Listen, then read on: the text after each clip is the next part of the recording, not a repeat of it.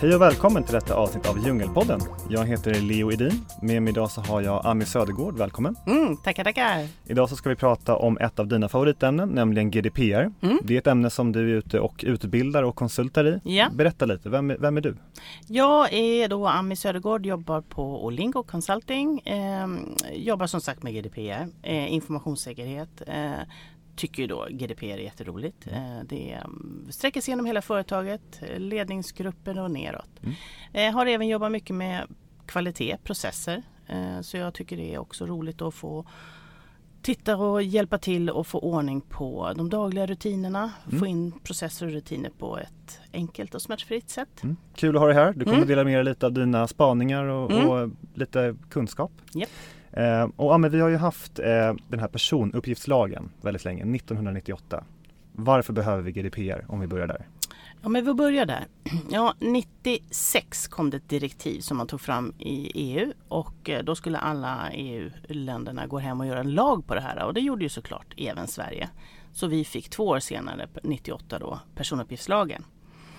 Men det betyder ju att alla gick ju hem och verkligen gjorde sin egna lag så att det spretade ju rejält mellan alla länder och eh, det blev rätt så knepigt kunde det bli för de som verkade ute i Europa med sina affärer.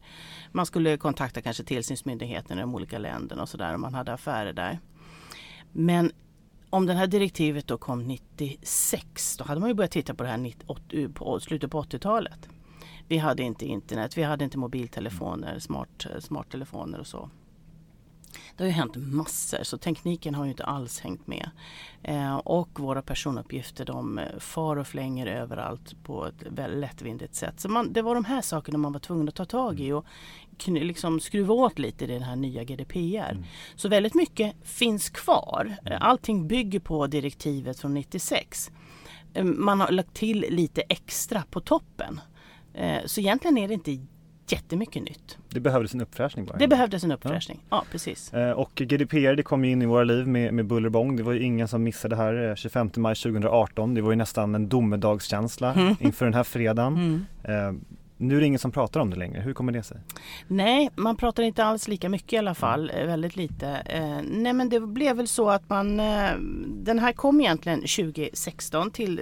Då, då trädde den i kraft. Ehm, och eh, sen fick man två år på sig att eh, anpassa sig. Men Ja men det blev den där vår, våren 2018 då var man, kände man att oj oj man måste verkligen göra någonting. Då blev det att man flyttade projekt man höll på med, man flyttade andra saker åt sidan för att göra det här istället.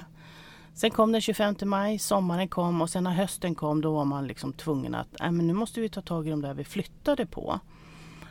Och på den vägen tror jag det blev lite. Man, det föll lite glömska det andra mm. man hade gjort. Det är lätt att göra om man tittar framåt och tar det som man precis har framför sig. Mm. Så det gäller ju att hålla igång med det man faktiskt påbörjade då. Mm. Och det har nog kanske fallit tillbaks lite. Så du är ute och hjälper företag med de här frågorna. Vad är din magkänsla? Nu? Hur, hur går det där ute egentligen? Jo men eh, man fick väl väldigt mycket så här övergripande på plats. Eh, dokument, eh, policy och riktlinjer. Men det gäller att man ska följa de här policy och riktlinjerna man tagit fram också. Många kände att ja, ja, men nu har vi det på papper. Men att man sen arbetade så, det kanske var en annan sak. Mm.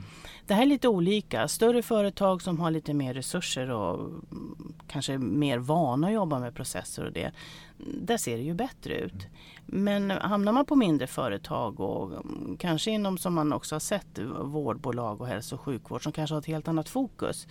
Eh, där ser det värre ut. Man, man har inte de här resurserna mm. att eh, se över de här sakerna. Det tar tid. Mm. Men eh, man har också sett många vinster när man orkar ta sig tid. Mm. Eh, man tittar på beteende man har att oj oj här skickar man in papper och mejl och fram och tillbaka. Och det går att komma på bättre sätt att arbeta på mm. som effektiviserar arbetet och mm. man ser vinster mm. med att se över det. För det är ju dels, dels så är det ett lagkrav men det finns ju andra fördelar att hämta mm. också. Du var inne på, mm. kan du utveckla lite? Vad...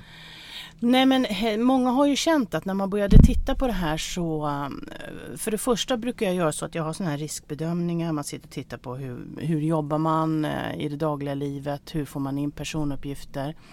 Och då är det bra om man har med att man inte alltid bara är i samma grupp. Man, man kanske har med några liknande grupper när man sitter och pratar. Man är flera från olika och då ta det goda exemplet från, jaha, gör ni så? Ja, men det skulle vi också kunna göra. Att man verkligen förbättrar sina rutiner, man ser Mm. över dem. Man kan få en förståelse i det här mindre bolaget kanske vad de gör där borta och varför det kan vara struligt hos mig för att vi behöver fixa där borta. Och man ser helheten. Mm, just det.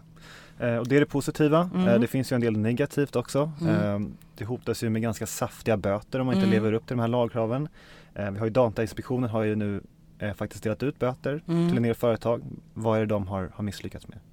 Nej, men det, det som man generellt misslyckas med det är det här med åtkomst, alltså behörighet. Behörighet till personuppgifter och speciellt känsliga personuppgifter. Men eh, för många personer har åtkomst. Man kan vara riktigt duktig på att dela ut behörigheter, åtkomster. Men eh, man är inte riktigt lika duktig på att eh, underhålla det här. Till exempel om man byter arbetsuppgifter inne i företaget, man slutar så ja, justerar man inte allt det här. Sluta kanske man gör, men just det här med att flytta inom företaget och det. Så väldigt för många har åtkomst till för mycket. Mm. Och det är en del företag som har fått en del böter. Jag vet Mm. eh, 1177, Vårdguiden bland annat. Ja, den håller man fortfarande på att utreda. Där är det nu sex bolag tror jag som är inblandade i den eh, komplexa utredningen som ännu inte vi har kanske sett resultatet på. Det kanske kommer under våren nu. Ehm, men annars är det väl två bolag som har fått eh, eh, sanktionsavgifter Mm. i Sverige. Så Mm. fortsättning följer där. Fortsättning följer för det här är ju liksom nytt. Eh, Det är nya praxis som ska ta Mm. fram och mycket komplexa utredningar. Man inte känner sig helt säker på om man tar hjälp av andra inom EU och sådär. Mm. Hur de har gjort på de här eh, olika delarna. Och vi pratar EU, Datainspektionen, det är ju i Sverige. Eh, Mm. vi har ju den här European Data Protection Board som Mm. på en Mm. EU-nivå. Vad Mm. säger de? Nej men det är väl samma sak där. Eh, De, man hjälps ju åt att titta för att få liksom så lika praxis som möjligt. Och de har ju också eh, tagit sanktionsavgifter till olika företag och handlar ju ofta då om behörighet och eh, att man inte har tillräckligt skydd på de personuppgifter man har. Mm. Eh, Jag tror att det- en del av våra lyssnare nu kanske lyssnar på det här och känner lite dåligt samvete. Mm. Eh, GDPR är kanske någonting man har prioriterat ner lite. Mm. Var ska man börja? Ja, men jag brukar ju börja med att man samlas några stycken och tittar på vad gör vi i vårt dagliga arbete? Gör en riskbedömning. Ehm, vad, hur kommer personuppgifter in? Ehm, kommer de in på ett säkert sätt? Eh, vilka har åtkomst till det? Är det på papper, formulär på webben, är det mail? Vilka åtkomst till det? Hur för man det vidare? Eh, gör man det på ett säkert sätt? Ehm, titta på de här eh, riskerna man har. Vad är det för sannolikhet att de händer? Och om det händer, vad får det för konsekvenser? Eh, och på något sätt prioritera de här. Mm. Det kan ju vara så att eh, någonting som har en stor sannolikhet att det händer Mm. kanske inte får så stor konsekvens. Mm. Men sen kan det vara någonting som har en inte så stor sannolikhet att det händer. kanske händer om ett år men om det händer, ja, då får det en jättestor konsekvens. Kanske det man måste börja ta tag i. Mm. Det här måste man värdera. Mm. Eh, titta på det, titta hur länge man lagrar saker, eh, att man tar fram en dokumenthanteringsplan kanske. Mm. Vi har ju många sådana här lagar på hur man ska, när man ska gallra och ta bort och det finns ju eh, till exempel bokföringslagen efter sju år och så. Men det är ju väldigt mycket annat man gör i ett företag och då måste man göra egna lagringstider på och hålla sig till dem och Mm. få in det här på ett, eh, skapa kanske ett årshjul när man ska göra olika saker. Det är, det är ingen idé att sätta igång att i mars varje år, då ska vi titta på alla processer och det. Det blir ju ett hästgöra. Man måste dela ut det på året och dela ut det på att många gör, hjälper till.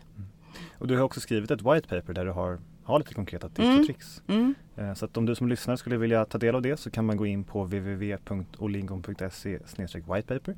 Ja. Eh, Så att eh, Ami, stort tack för att du kom hit. Mm, och stort tack till dig som lyssnar. Eh, Vill du lyssna mer på Djungelpodden så kan du surfa in på olingo.se.